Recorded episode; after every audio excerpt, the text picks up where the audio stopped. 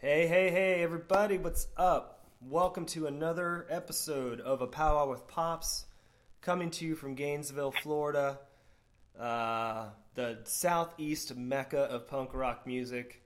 Uh, we appreciate you all taking the time to stop and listen uh, and uh, learn and hopefully share wonderful stories with some of the musicians and artists that I am lucky enough to uh, speak with and uh, talk to.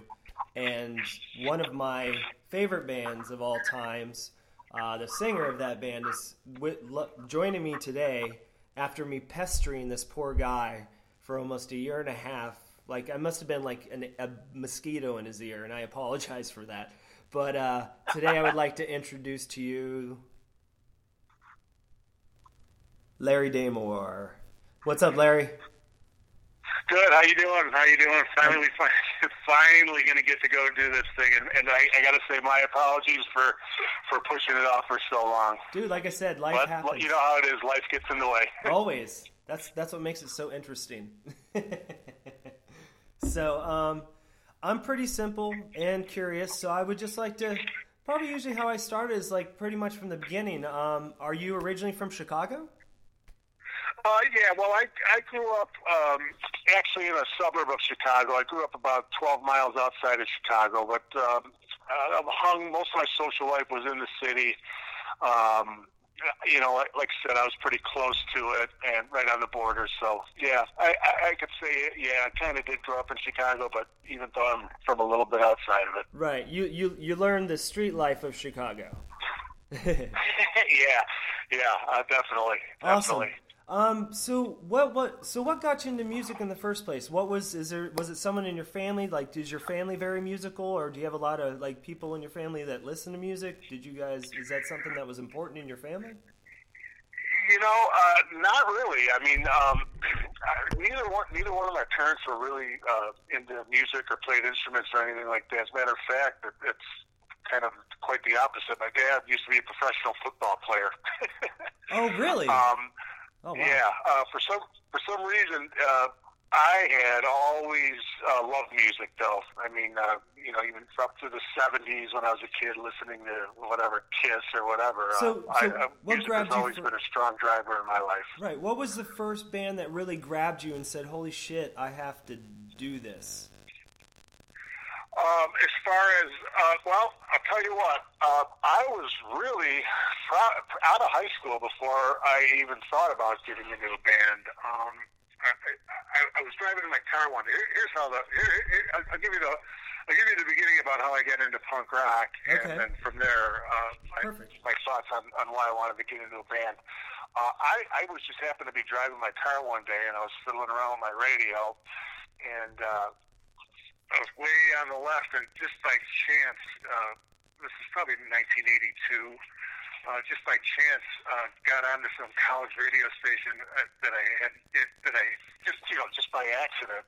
Um, anyway, I heard a Minor Threat song followed by a Naked Raygun song, and Oh, I was shit. like, "Holy cow! What kind? What is this music?" It just absolutely blew me away. Right. Yeah. Uh, you know, I had heard up up until that point. You know, I had heard like the Clash and stuff like that, but uh, it really wasn't until I had heard hardcore music that that I was just absolutely blown away. And then from you know from that day on, I, I started seeking it out and. Uh, you know, found all kinds of cool music. And the, the, the cool thing about it was, you know, once I got into it, um, you know, when I was going to see bands and stuff, I was realizing that the, everybody that was playing, it was just like you or me. Right. So, uh, it, it, it, you know, it was it was friends playing for friends, really, and um, you know, it just kind of dawned on me how easy it would be. Uh, you know, wouldn't it be cool to to start my own band? And Uh, and so we did. So, and when did you? When, when? What date was that? Like, when did you guys finally decide? Okay, well, what date did you start practicing? Just put it to you that way. Well, I'll tell you what. It, probably in '82 and '83, I played. Uh, my first band uh, was with our original bass player Steve uh, Yeah, from yeah. Pegboy, uh, and, and it was with the. Well, actually, uh, was with Steve uh, and this guy Vince, who was in a prior band, who, who ultimately ended up in, a, in another band that, uh, of mine before Pegboy called Bhopal Stiffs, which is a hardcore band that we were probably together maybe 1983 through maybe 1988. Do you have any music Uh, out just on friends. that? On you know, that they were just friends. A couple of them from high school, Right on. um, and we started playing, and, and it evolved. And you know, we started playing a few covers, uh, and it evolved into us wanting to write our own music and, and get our own thing going. It wasn't until like probably 1990 uh, that I ended up playing up with John and um, starting Pegboy. Right, right. So those so those seven years between like eighty three and ninety, what was the Chicago scene like? What was the what what what was a lot of the stuff that was going on back then? Said, uh, at that point, like right in, in, the early to mid '80s, uh, the, the whole punk rock scene was pretty much exclusively uh, a Chicago thing. Right. Um, so uh, you know, there was a lot of hanging in the city, and there were bands like Chicago bands like the Effigies or Naked Raygun. Um, you know, just to name a couple that were from Chicago. And at the same time, there was this place called uh, Metro on the north side, which was a little bigger theater that was starting to put on a lot of hardcore uh, touring acts. Um, oh God, Black Flag, Husker Du, Circle Jerks, all these bands started coming through. Um, So you- there you was a pretty s- vibrant music scene happening in Chicago. Wow.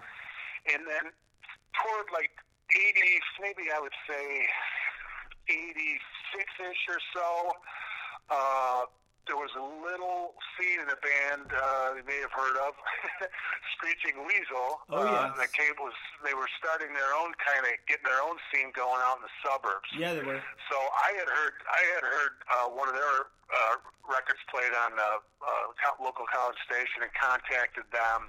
So I kind of hooked up with them to, to play a show uh, with my old band, Bhopal Stiffs, in the city. Yeah. Uh, and it all just kind of spawned from there um, it, into like a scene that started outside of the uh, outside of the city in the suburbs. Uh, this place called Dirty Nellies, uh, and Huh. before shit, within a couple of years, there was a huge suburban scene out that way, Okay. as well as a, a really good scene here in Chicago, and, and, and that's when everything really started to blow up. That's great. That seems like they've. Dude, I couldn't imagine because growing up in Florida, the punk scene for me, like in my high school, like I graduated 1990, so I started high school in '86. There were six. There were six punk rock kids in our high school with of 1,500 students. Yeah, yeah. It was like we'd get beat up every day. You know, like it was just a constant. Right. You know, it's like Right, I agree. And in fact, when, you know, when I was in high school, um, there, there were no punk rock kids at my high school. Really? That's why we were forced to like go into the city and, and find it. Jeez. So yeah, I mean, in, in those days, um, you were certainly an outcast, and, and if you weren't an outcast, you were certainly into something that nobody else was really Right, right. even aware of. So- even aware of at my high school. So were you? So, do, so did you play sports in high school? Uh, I did. I was a wrestler. I played football. And Like I said earlier, my dad was an ex-Bear, That's what I Chicago was Bear. asking. So I mean, I was I played little league baseball and all that kind of stuff. Yeah. Uh, however, I was also a little bit of a partier the whole time. So Yeah, yeah. I, So- it was kind of a crossover thing with me. And, and like I said, music was always a big part of my life. Right. So And and when it's a were you? natural thing when I was done with the sports to get into the uh, music. Oh, okay. Yeah, yeah. And so, what year? uh, Say so. Ninety is you say is the when is that when like Pegboy really started like working hard, getting their their Yeah. chops together.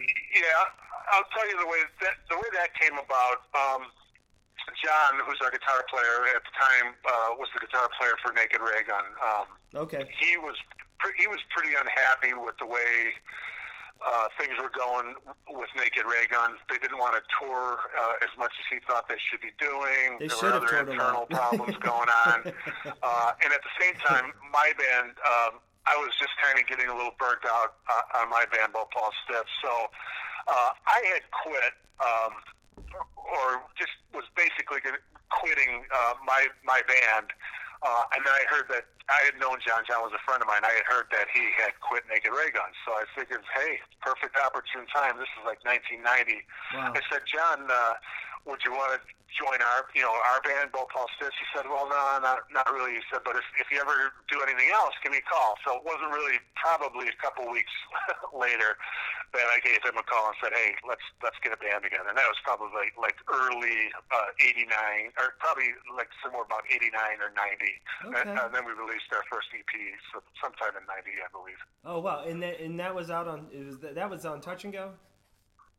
That was on Touch and Go.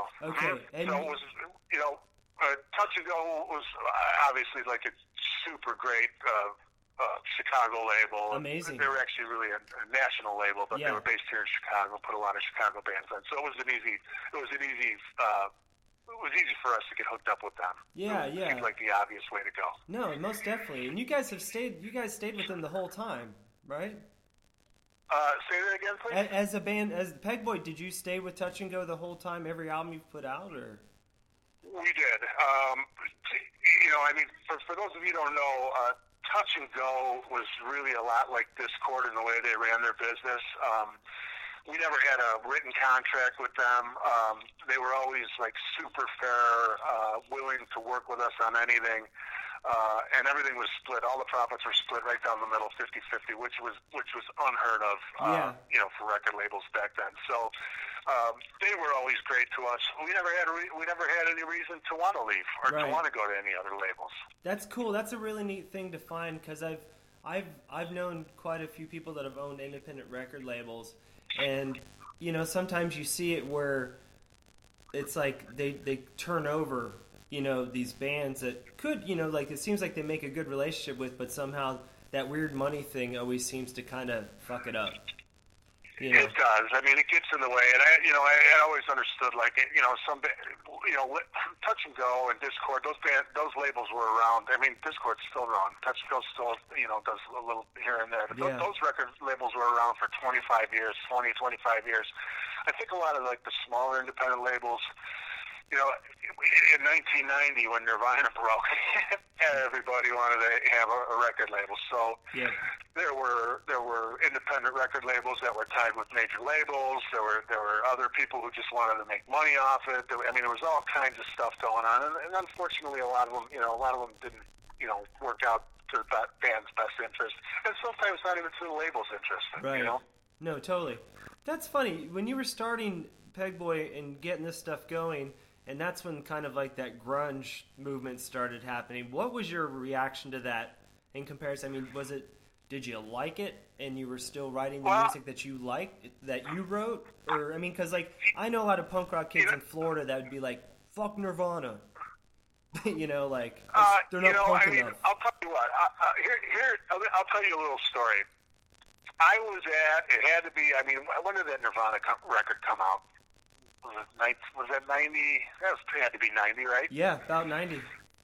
I was browsing. I was just uh, browsing around our local uh, record company out here one day, Wax Trax, and uh, they were playing that Nirvana record before anybody had. I mean, the thing must have just came out. I mean, I heard it in the background while I was browsing for records, and that that they were playing "Smells Like Teen Like Spirit." Uh, uh, Teen Spirit, and you know it's played out now. But when I heard that song, that song completely, absolutely blew me away. Okay. Even to the point where I actually went up to the counter and asked, like, who, what, what is, who, what is this band playing? Okay. You know, and I had heard of Nirvana at the, you know, before, but man, that that record completely blew me away. And it wasn't probably a week later that thing, you know, that record changed everything about music. Yeah, yeah, yeah. Uh, and, and you know, some people are down on when all that happens. Some Yeah. people, you know, a lot of kids probably weren't even born when that. I know, right? honestly. Well, there's But I always mean, hate. It's just so weird. When that happened, I Yeah. mean, that all spilled over. I mean, there was a, at that point uh, in time, there was even a, it, it, that it even spilled over into the underground. There was, there was a great music scene happening uh, during the '90s. Yeah, uh, and and a result from great. from Nirvana uh, blowing it up. Really. Yeah. No, that's true. And it's so funny. It's like because people don't realize. I think I think you just kind of proved a point that I always try to make about artists and musicians and and, and artistry is that you, as an artist, even if uh, you play punk music, you can feel the energy, the love, and the work and the and the artistry that some other band put out. You can respect Absolutely. it. You can love it. Yes. And you don't have to block Absolutely. yourself off just because it's not what you're doing. Right. Oh, absolutely, absolutely. And you know what? Before Nirvana broke, you know, or or even The Offspring for that matter, in that time in that time frame, Yeah. those bands were touring. They were doing the exact same thing every punk band was doing in the country. Exactly. I mean, so It was all DIY. Those bands come directly from the scene that we started, and you know, the scene that we were part of, and and uh, you know, the, the, it, those, those guys were punk rockers before they before they made the mainstream. So Right. I mean, to like make some kind of judgment on them that they were doing something any different than than than any other independent or underground band is is really ridiculous. Yeah, I mean, it's No. not even worth it's not even worth a, yeah, a yeah. remark, You're really. kind it's just yeah, you're shitting on someone's artistry, which is not cool at all. So okay, Right, right. when so and, when and, and another thing, those bands never they- they never tried to be anything different than what they were. Exactly. So I mean, I, I, I have a I have a huge problem with bands that that try to be something they're not in order to sell a ton of records. I mean, that, that's not where it's at. one? Those bands certainly were not like that at the beginning. I would love to hear you name one. No, I'm joking. You don't have to. no. Right. so okay, so once Pegboy gets together in '90, um, are you all living in Chicago? Uh, yeah, yeah. For the most part, yeah, we're all living in or about the city. Um, Okay. So, uh, you know, and our goal at that point was, I mean, when that type of music kind of blew up a little bit, um, we wanted to remain. We we did we you know we got courted a little bit by labels and stuff, but we were always kind of a little. We always thought we could just do our thing on the underground and and and and, and just plug along and do what we do. We thought that'd be the best way for us to to go about our lives, and, and that's exactly what we did. We never. You know, we like I said, like you said, we stayed with Touch and Go the whole time, and, and we're very happy. That seems like a. I don't. I don't know if I'm making kind of an assumption here, but that seems like a kind of like a Chicago thing. Like the people there are very hardworking. You guys are ride or die for each other. You know, like if you're seen strong, you know, it seems like you stick. There's a real bond up there. it is. It's a lot like yeah, yeah. Chicago is is far enough from New York and far enough from LA from LA, where it's, it wasn't really influenced by anything. We had to create our own thing, and obviously Chicago is a blue collar, hard working Yeah. uh, town. Uh, and and that's basically where our, our whole band came from. You know, we were plumbers, Yeah. construction workers, yada yada yada. Yeah. Uh, and yeah, we had, we definitely had that blue collar working attitude. Well, that's what I mean. That's another thing that pulled me towards you guys because that's how I grew up. I mean, my grandfather was like a AC guy, or he he would like manage low income apartments. You know, he was in the military for Right. twenty years. My whole Uh-huh. family's in the military. Actually, my whole family. It's kind of funny. They're all kind of really southern rednecky, and I'm like the black sheep of the family. right. Uh, you know, like uh, it's really weird. Like they all wear Durangos and Wranglers, and then drive dualies, and I drive a Honda Fit. You know, Right. Right. and wear Uh-huh. leather jackets. You know, like I've always been the weirdo, so it's like it's kind of funny to. Because I mean, I always pictured myself. I would have rather grown up in like a working class thing, like up in Chicago. you know what I mean? Well, Florida's- yeah, but you know Florida's a little You came out of it okay. I mean, that's all part of your. That's all part of your history. You know, It is, You it came is. out of it the right way. No, uh, I did, I what did. perceived to be the right way. It's it feels the right. It definitely feels right. But um, Uh-huh, uh-huh. but you're one of the bands like because I. It's funny because I interviewed Christopher Dowd from Fishbone a couple weeks ago, and uh, Right. Uh huh. and I was talking to him and like your band and his band and like all these bands I was talking about earlier. The, the you guys pulled me. You guys opened my, my my eyes up to the world, and where my head my family had closed my eyes. Right. Well, I, I think you know, I think that's the beautiful thing about music, and and even more so punk rock music. I mean, um, who knows what my path would have been uh, had I not heard punk rock music. Right. You know, I'd probably be sitting in some cubicle somewhere. I probably would have done the corporate thing. You know, Right. and, uh, like like I said, punk rock, punk rock and music. When I heard it, it absolutely. I knew the minute I heard it that I was never going to be the same. Right. And, and, and that's really the kind of impact it had on me. Yeah. It changed my life. Yeah, me too. For It's better or for worse, we don't know, but it did, it absolutely think, changed my life. you know, life. if you're not in a cubicle, it saved your life. I think. you know what I mean? Oh, Like, what, what was that? I said, if you're not in a cubicle, it saved your life. oh yeah, right. you know, right. You don't want to be a sheeple, man. No. Yeah, right. So right. scary You know, to be I- stuck you in know, that.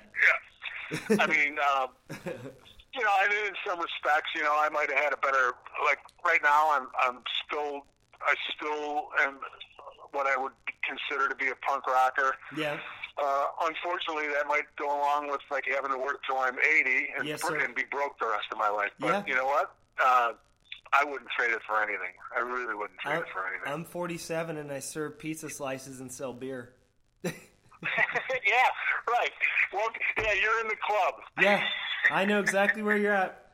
The thing is, is that I was right. I was lucky enough. I married up, so Right. Oh, nice. I, I found nice, it. I nice. found. See, that's the thing that the guys here in Gainesville do. It's funny. It's like it's the weirdest scene because like all the like garbage dudes, like all of us dirty guys, get picked up by these intelligent college girls who are punk too, and then they end up taking. nothing wrong with that. No, there's nothing. Nothing wrong with I'm that. thankful for everything my wife has done. Believe me, she is she she helped me a lot. So it's a That's awesome. yeah. Awesome. And and so awesome. and when did Pegboy put your first album out? When what was your first thing you guys put out, and when was that? Well, like I said, uh, you know, so long ago now. I mean, um, I think our first record came out in 1990, and, and that was that was uh, an EP that we had called Three Chord Monty, Mm-hmm.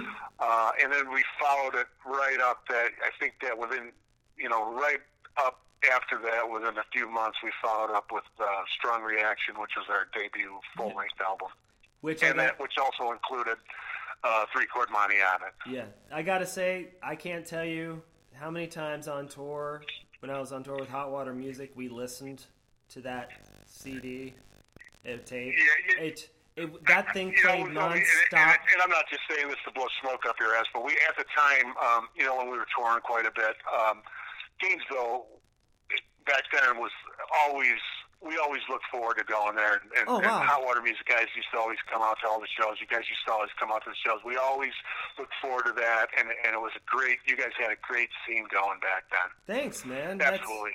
Yeah, you know, yeah. I mean, and that it's you know, in some ways, you know, I mean, I'm glad that we were together when we were together because I, I mean, like to go back to like the Nirvana thing when Nirvana broke or whatever, or when or when punk rock music actually crossed over into the mainstream. For those few years there, those few years like in the '90s, Yeah. I mean, there were really, really some great music scenes going on at the time. It was so crazy. Like I remember, like going places. Like, I remember, like I, I didn't even expect. It was the first time I ever saw the Bouncing Souls in New Jersey. You know, Uh-huh. and they were playing in, in a uh, like a church basement or something. You know, or, yeah, right. Uh huh. or bands like Sparkmarker. You know, like they Yeah, show up at the yeah. utility house in Gainesville. You know, it's like all these amazing bands you would never expect. Like if I when I explain the stuff that like you've seen and like I've seen in, my, in our lives to the young kids nowadays, they think I'm full of shit. Like they right. don't get it. Exactly. Was like- Exactly. I wish the kid, you know, it's, they're they're just a victim of when they were born. But I, I mean, I, I really wish like punk rock kids today could have had a little taste of what that scene was back then because 'Cause- it, it was it was really great. I mean, who, and who, who knows? Maybe it'll hopefully. You know, music goes in cycles. Hopefully Yes. that'll come back. But I don't see much. There's really not much of a scene per se anymore. The bands used to be able to jump in the van and just go on tour for two months at a time. Yep. Uh, nowadays, you can't really do that. You, you can't. The, the, the scenes don't support bands being on tour like that anymore. Yeah. Nowadays, everybody flies to one town and does a big festival for Yep. a weekend. Yep. Goes somewhere else, does another festival, and that, and that, that in, in my opinion, that kind of hurts the true independent uh, music scene a little bit. So how do you? I think. Right, right. So, so after the, the uh, that album came out, Strong Reaction. What and you? So that right when that took out, how did it pretty much blow up for you guys? And and and did clubs start calling you and your or your friends? Like, did everything start kind of taking off from there right away? Because I mean, the album's strong as shit from start to finish. Um, there's no, there's you know, nothing. how, how, uh, no, I mean, really, the only the way it happened for us was just we were, you know, for for those five, six, seven year, you know, early years, uh, we were just touring all the time. Right. I mean, I, you know, um, so it wasn't really a blow up, but but Right. again, I go back to like um, back then. You could you not you could support yourself. You could go on the road and Yep. expose yourself to people and not lose your ass. So it was doable back then. You know what I mean? Yeah. It was doable if you just worked hard and kept kept plugging away. Yeah, You you could make a living as a musician. yeah, That's tough now. You It know, is. it's tough now with people. You know, people just take what they want from the internet now. And I don't want to sound like a crybaby. No, no, do it makes- too. no, you're right. I do it too, but it just it just becomes so much harder for a band that's not on a major label to to, to do any real kind of touring. There's still bands that do it and they do okay, Right. but it's not like it was. I mean, you know, like back then. I mean, there were bands come every weekend. There was a national act coming through some small club somewhere. You don't really see that too much anymore. No, you don't. That's crazy. So back in around '98 when I saw you, uh, I know you guys were touring a lot. Uh, what did um, did you guys hit Europe a lot around that time period? Did you guys ever go over to Australia? Did you ever get? You know, yeah, no, uh, it, we we never did. You know, it's funny. As much as we toured the states, we never did that much world touring. Uh, we we toured Europe a couple times, um, but that was about it. We never. So as far as like you know. Australia or Japan or anything like that. We Yeah. never we never did end up going to any of those places. And I think Would you probably like to? in the late nineties is, is when that kind of started to catch on. I think Yeah. a lot of those countries may have been behind a little bit. Yeah. It took, took a little while for bands to be able to pull that off uh, without again without losing their asses. Ass, right? Most definitely. So that became that that's more of a thing that happened a little bit later, I, I believe. yeah, yeah. So And I think that's probably that was probably due to the advent of the internet. I know Yeah.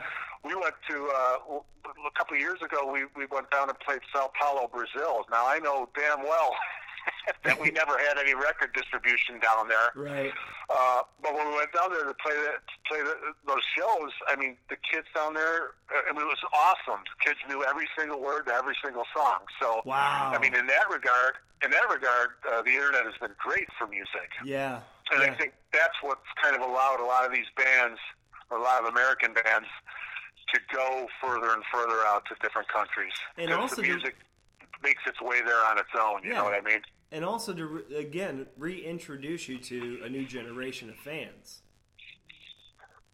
Uh, say that again. I, I said that. even the, the the nowadays the internet even allows you you know to, for people far away to see you, but even to nowadays introduce you to newer fans. You know, like a new yes, generation of yes, fans. yes, absolutely, absolutely. So I think, I, I mean, I think in that respect, uh, it's great because once once your music gets to the internet, it it can go anywhere, Yes. and any kid that that is looking to find it can find it, which is a great thing. I think that's an awesome thing. Awesome, man. And and uh, after after your first album you put out, how many more albums did Pegboy put out altogether? Oh, jeez, you're, you're, you're quite, you're, you're, you put me behind the eight ball. Oh, sorry. One, you can give me a very three. low estimate if you want. I think I would. I'm going to give you the low estimate. I think there were. I think we only did like four records total, and Four maybe records. a couple of singles along the way. okay, there. okay, that So, sounds so not a, not a huge. We, we we never put out a huge catalog. I mean, by the by the by the 2000s, we, our, our touring had slowed down quite Right. a bit, and uh, you know, we just weren't writing for a while, and we we were kind of dormant for a while. Um, we never actually broke up, but we were probably only playing locally, Right. maybe a couple times a year. That's maybe, probably around the. maybe the surrounding states. I'm guessing that was around the time where you guys were maybe starting families and stuff like that. Yes, yeah, yeah. I, I would, I would definitely say that, and you know, and again, that was also about the time that it was getting harder and harder to, to tour and Make money. and, and make ends meet. Yeah. Right. So it, it became, it became not worth it. it. You know, we couldn't afford to to, to leave our jobs to go Yeah. tour. So, so, So uh, that had something to do with it. yeah, yeah. I gotta say, one of my favorite places I wanted to talk about in Chicago, every time I went there, was Fireside. Oh boy. Yeah. We don't Yeah, have to I mean, talk about Flyers it with Club that response. Liars Club to this day. I mean, I, man, I, I all, all my I mean, to, to me, uh, the Liars Club was is is my home hub of Yeah. Chicago. It's it's it's one of the last true punk rock bars left. Yeah. And uh, man, I, I can't even tell you how many blackout, good and bad nights I've had there. but it's, it's always fun. It's it's still to this day is a great place to go. And I They've been at it for 20 years now. I've over and I- 20 I've- years. Yeah, yeah. I've and I was so lucky to see so many good bands there when I was there, and I can only imagine how many you were able to just you know catch. You know. yeah, yeah, no doubt. And for people who don't know, I mean, it's just this tiny little club that barely has a stage, but it's it, it's one of those bars that has the right attitude. Yeah. Always had the right attitude. And Herb, the owner, um, you know, he always had his head on to the point where you know it, it was more more than him making money. It was about everybody at his club having fun. Yeah, yeah. So it's awesome. They're great people over there. Awesome. So, through, as, as you were progressing and you know, it's getting through the 2000s, were you um, any bands that you like saw coming up as you as you were you know doing your thing and you're like, damn, I really want to get back there out on the road. Were there any bands that you were seeing that were touring? Were like, we could do that. I mean, there there had. I mean, like there was so many there were so many bands coming out even in the 2000s. I don't. I'm sure you guys were super busy. So, was there a point when you decided that Yeah, you you know to what? I, I mean, I kind of, honestly, I, I, I kind of backed away from the music scene a little bit, so I wasn't like, uh, you know, up on top of everything that Right. was happening. I can tell you this, like, as the 2000s progressed, um, I mean, a lot of bands that, you know, the Alkaline Trio or, or Rise Against, any of those guys, Yeah. they were all kind of giving us credit for being influences to to their bands. So Yeah. We kind of got a little push, you know, as those bands got bigger and bigger. I mean, Hot Water Music, for that matter. Yeah. Uh, as those bands got bigger and bigger, they they kind of gave us a little push. So uh, you know, it's kind of come like full circle around, but. Uh, which is kind of cool, I guess. Yeah. You know, and, and it's cool to see those bands do really well. Well, that's the DIY thing, you know, like what bands are supposed to do for each other. You know, you're supposed to like you want because there aren't that. I mean, there aren't that many, really. You know, like No. so it's like it's not like it's it's oversaturated. It's just like you should just be happy everybody out there is doing something with it. you know, like Oh, uh, And oh, I absolutely am. I absolutely am. And Yeah. I, well, sorry if you hear thunder. It's getting ready to. We're getting ready to get creamed by rain here, but Oh, yeah, yeah, I absolutely am. And I think you know, I mean, as long as the spirit's there and you know, bands keep you know plugging away, I think it'll it'll it'll it'll keep going on. Now, Yeah. now that now that punk rock music has busted into the suburbs, it's going to be around for a long time. Yeah, I think I'm going to steal that from Jeff Pezzati. Said that one time, and I agree totally. so uh, you guys played the uh, fest last year here in Gainesville. Right? Huh? How? So what did you? Was this? Was that the first time you ever had gotten to uh, come down to visit the fest? That was yeah. That, that was the first time. Um, yeah, that was that was the first time we were down to Gainesville since since our touring days. So Wow. probably since you know the late '90s. Um, So what'd you think about I got to tell you though, I got to tell you, I, it made me realize just how old I'm getting. Right. And there's a lot of young there's a lot of young kids in the scene now. Yes, there are. They're they're babies.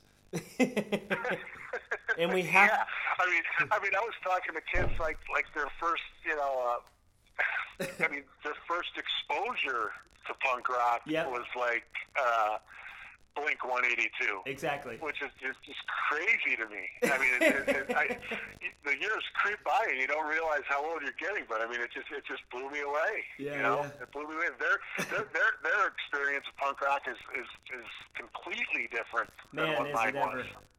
Was your just a curious question? Was your punk rock days were they violent up there in Chicago? Pardon me. Were the punk rock days like in the early '80s as you were coming up and hanging out in Chicago and getting the bands together? Was it like a violent time for you guys? Like, were there? Yeah, you know, I mean, it, I came up. I mean, wh- wh- when I got into punk rock up here, it was like I said, I was probably like the early to mid '80s on, you know, on, and uh, Chicago was very. Uh, had a real heavy skinhead scene, and uh, of course, you, you probably know that you know Nazi skinheads uh, originated from Chicago. Yeah, we had uh, we like, had two like through big the late, groups. through the late '80s Yeah. uh, to, to, to the mid to late '80s. Uh, some of the shows got really violent. From I mean, there were different factions of skinheads going after eh, going after each other. Wow. The, the, the Nazi skinheads had a really huge presence here, so you know the punks were like getting in huge fights with them outside of venues, Wow. even inside of venues. So it was not your, you know, it was not your family rated G punk rock scene. It, it, things got pretty pretty testy at times. Okay. But that's what you know. That was kind of what made you know. It was kind of what drew me into the scene. Yeah. Me Uh, too. not the Nazis, obviously. I mean, not that, Right, right. but the, the danger of it. It was kind of what drove brought me in. Or kicking Yeah, their there were a lot of asses. good times No. too. I mean, I don't want I don't want to say it was all marred with violence and everything, but things No. at times got a little testy for sure. That's what I was wondering because Florida was really bad in the 80s. Uh, I remember I was at Jannus Landings in St. Pete, and uh, Mike Ness had just gotten out of jail. They uh, Social Distortion just released Prison Bound, and yeah, uh, right. hmm and uh, I think we didn't we did we open up for uh, Social Distortion on that tour? you might have, if I can remember, because the Nazi skinheads freaked out at yeah. the show. Started Yes. a big- he almost he almost got in a fight with them right on stage Yep. or something like that. yeah, and then the skinheads went outside and busted all the windows across the street. Yeah, Yeah. yeah. I was at that was show. Funny, it was funny on that. So we we were on tour with them for about a month and a half uh, on on that record, Yeah. and uh, they were having all kinds of problems with skinheads on that on that tour for some reason. Well, I loved he- it. You know, that's, I that's love the fact that he called him mouthy out.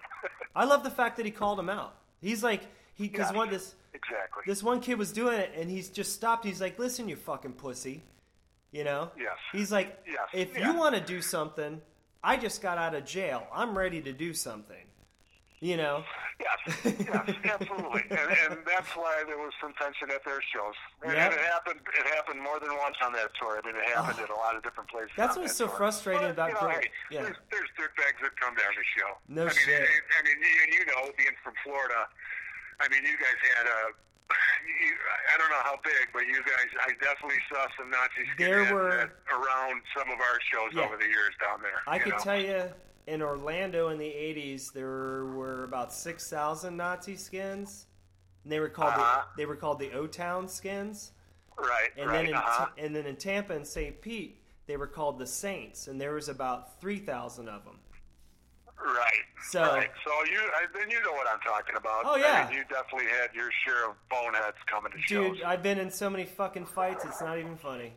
it's it sucks. Right. Right. Right.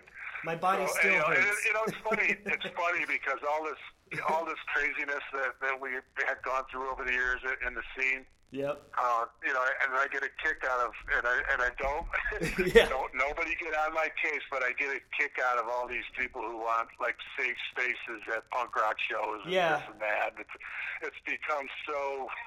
It's I mean, I, I I understand. I get it. You want to make your statement or whatever, but it's Yeah. become like so. It really has become a lot tamer than I remembered it being when I was know, a kid. the- well, they lost the history of it. It started out as poor working class people who who were mad at the government right, and everything. Right, and everything. uh-huh. So why the fuck aren't these new kids not mad at everything? Because they should be, because the way things are. Instead, they want safe Right. spaces to hide from all the horrible things instead right, of right. instead I of hitting agree. them I head mean, on. It's, it's, I mean, I guess, and I guess uh, you know some of the explanation of that is because as it's become more mainstream, more of the mainstream it takes part in it, and I and I don't think that sense of uh, smash the system is really as prevalent as it was back when we were younger. You know what I mean? yeah, they they drugged it out of the kids. Yeah, it's more of a let's say let's say, and I, again, I don't want to offend any younger people. No, but it's no, more no. Of a musical, it's more of a musical style now than it is a lifestyle No, that's very true. I've and a noticed fa- that. and a fashion style. You know, Yeah, I mean it's funny because like the kids at my work, they- they're all younger than me, and they make fun of me because I still dress the same as I did back in 1986. yeah, yeah, yeah, exactly. Now, isn't that exactly what punk rock was against when we were kids? I was like, I wear. You know, I mean, back then it was wherever, wherever, whatever the hell you Yes. wanted to. You That's know, what I told them. I was like, it wasn't about what you wore. It was like what it was your attitude and what you did for your friends when there was a fight, exactly. and what you did at Exactly. a show, and like how you helped your friends. That's what it was all about. I mean, because I think I, am Exactly. with this show, I'm trying to like recreate the idea for these generations that we can recreate the DIY scene. We don't need money. We, if we just learn Right. how to support each other in every town that they go in, like make another book your own fucking life book and go old school with it, but just use cell Right. phone numbers, you know, and just do right. it that way Exactly. and have the kids in each city feel like they're actually a part of this movement like we felt in the 90s because everywhere we go i've never in florida the whole time i lived here had never been treated as well as i was by strangers in every place that i ever ended up on tour That's awesome. That's awesome. You know what I mean? That's awesome. Yeah. They yeah. get you drink. There, there, there's some of that needs to definitely come back. I mean, definitely, and I think it will. Yeah. You know, I think it will. I like you it say will. it's cyclical so so what's uh what are the is are do are there any plans for Pegboy in the uh, future there? Or you got any other music uh, Um, interest things you working You on? know, we've we've discussed maybe writing some music. I mean, none of us are really doing anything, so we've discussed maybe writing some music. But I mean, right now there's really no plans for any touring or anything like that. Um, we're not really big. We're not really big on the festival scene, and that seems to be a, a lot of what's going on now. Yeah, that's so, I where mean, everybody's getting their we'll- money. we'll- yeah, I'm sure we'll offshoot and do a few shows here and there, uh, and just keep grinding along. I think we may do that. Um, uh, well, I better not say anything. yet. we may do, we may do a boat cruise thing uh, this fall, That'd be fun as shit. uh, but uh, that's not in stone yet. Um, Yeah. so yeah, well, I mean, we're still plugging away. We'll, we'll still play shows. We'll still be around. That that's about the only guarantee I can give uh, on it right now. Awesome, awesome. Well, man, that was painless. That's all the time I'm gonna take. I don't want to take too much of your time. I appreciate you so much, and again, I just want to thank you for like seriously taking the time just to talk to a fan, a guy who appreciates what you did. Yeah, awesome. And I want to, and I, want to make a, I want to make a public apology and, and say I'm so sorry for just dragging you out for a year and a half with this thing. No, man, it's It no crazy. problem. Uh, I consider you a friend now. Um, you've you've had a powwow with me, and again, my name. Everybody calls me Pops. They have forever. And if you ever need Awesome. anything, you let me know. Uh, and if I'm ever in Chicago, hopefully I could hit you up and uh, maybe grab a drink with you. Definitely, definitely. Don't hesitate. For sure. For right. sure. Uh, Larry, uh, is there anything you want to tell anybody? Do you want to give them any social media stuff or anything you want to say before? Nah, nah, that's it. They'll, if they want to find it, they'll find it. That's right. Really, And it's I'm old worth- school. I really don't. I, I don't really get all the social media stuff yet. Yeah, I'll give them it the, the Chicago way. If you like it, fucking. If you want to hear it, fucking Find look it. for it, right? If you like it, find it. Yeah, exactly. Awesome. Thanks. Thanks so much for having me. Appreciate you, sir. You have a wonderful day. All right. Awesome. Thanks. Take care. Have a good one. Bye.